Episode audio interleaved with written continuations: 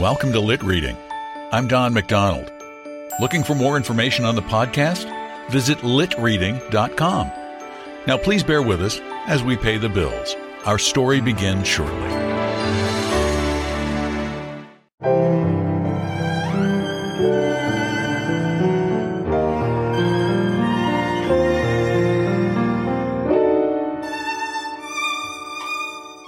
Welcome to Lit Reading. I'm Don McDonald. Human cruelty is nothing new. It's been a demon we've had to battle since the dawn of our kind. Yet we also have the capacity to defeat our callousness and inhumanity. That's a term that drips with irony. This short but powerful story illustrates the depth of our inner evil. Quick note while this story shares a name with a Disney animated movie, they are in no way related. Now, here is Coco by Guy de Maupassant.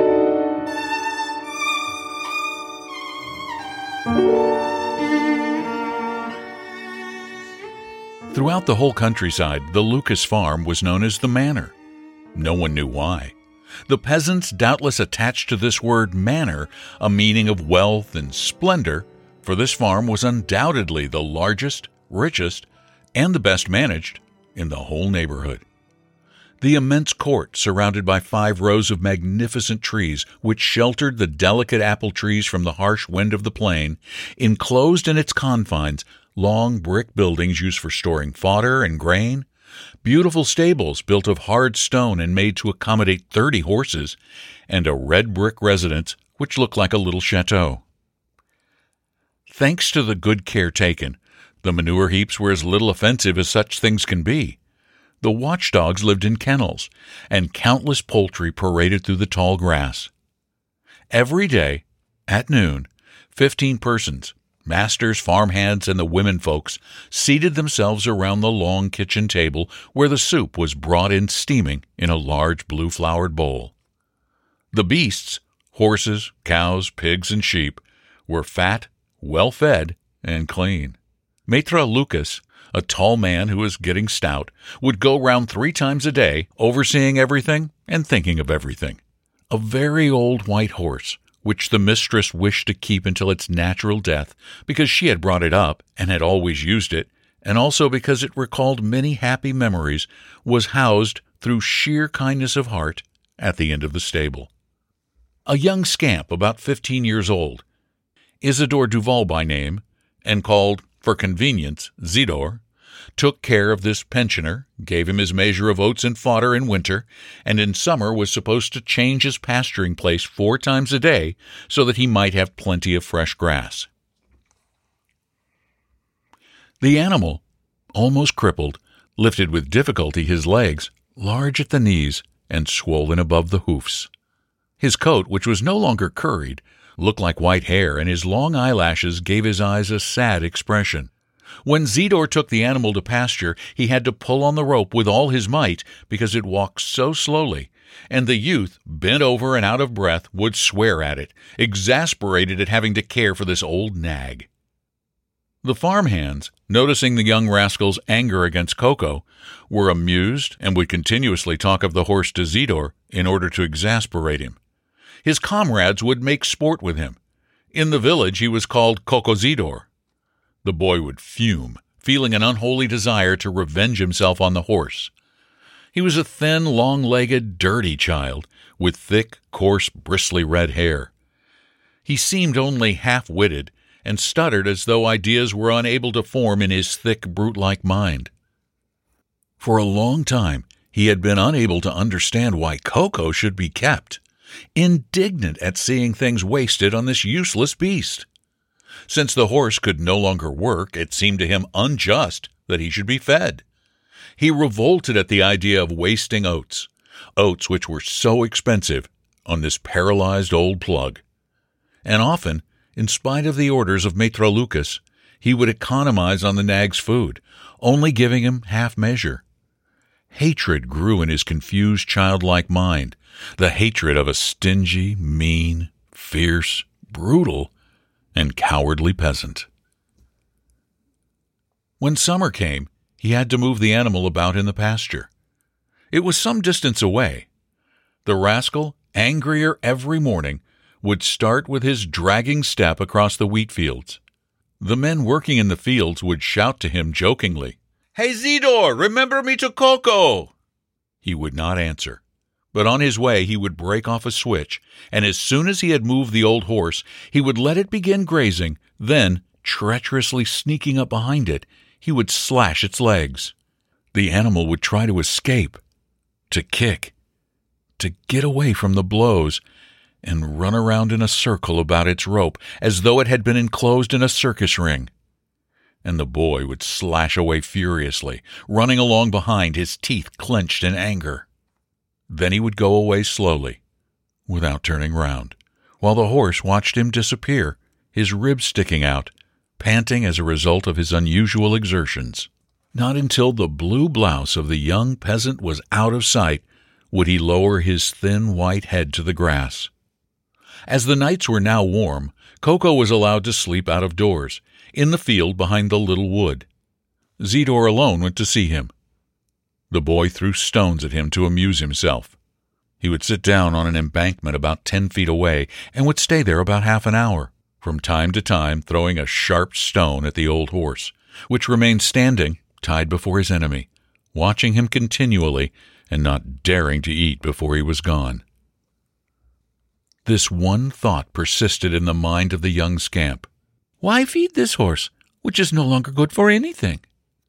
It seemed to him that this old nag was stealing the food of the others, the goods of man and God, that he was even robbing him, Zidore, who was working.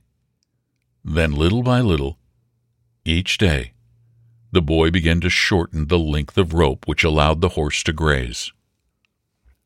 The hungry animal was growing thinner and starving. Too feeble to break his bonds, he would stretch his head out toward the tall, green, tempting grass, so near that he could smell, and yet so far that he could not touch it. But one morning Zidore had an idea. It was not to move Coco any more. He was tired of walking so far for that old skeleton. He came, however, in order to enjoy his vengeance. The beast watched him anxiously. He did not beat him that day. He walked around him with his hands in his pockets. He even pretended to change his place, but he sank the stake in exactly the same hole and went away overjoyed with his invention. The horse, seeing him leave, neighed to call him back, but the rascal began to run, leaving him alone, entirely alone in his field, well tied down and without a blade of grass within reach. Starving, he tried to reach the grass which he could touch with the end of his nose. He got on his knees, stretching out his neck and his long, drooling lips. All in vain. The old animal spent the whole day in useless, terrible efforts. The sight of all that green food, which stretched out on all sides of him, served to increase the gnawing pangs of hunger. The scamp did not return that day. He wandered through the woods in search of nests. The next day he appeared upon the scene again.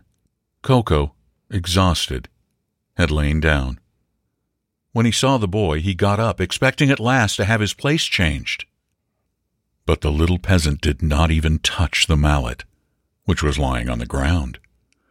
He came nearer, looked at the animal, threw at his head a clump of earth which flattened out against the white hair, and he started off again, whistling. The horse remained standing as long as he could see him. Then, knowing that his attempts to reach the nearby grass would be hopeless, he once more lay down on his side and closed his eyes. The following day, Zidore did not come. When he did come at last, he found Coco still stretched out. He saw that he was dead. Then he remained standing, looking at him, pleased with what he had done, surprised that it should already be all over. He touched him with his foot, lifted one of his legs, and then let it drop, sat on him, and remained there, his eyes fixed on the grass, thinking of nothing. He returned to the farm, but did not mention the accident because he wished to wander about at the hours when he used to change the horse's pasture. He went to see him the next day. At his approach, some crows flew away. Countless flies were walking over the body and were buzzing about it. When he returned home, he announced the event. The animal was so old that nobody was surprised. The master said to two of the men, Take your shovels and dig a hole right where he is. The men buried the horse at the place where he had died of hunger, and the grass grew thick, green, and vigorous, fed by the poor body.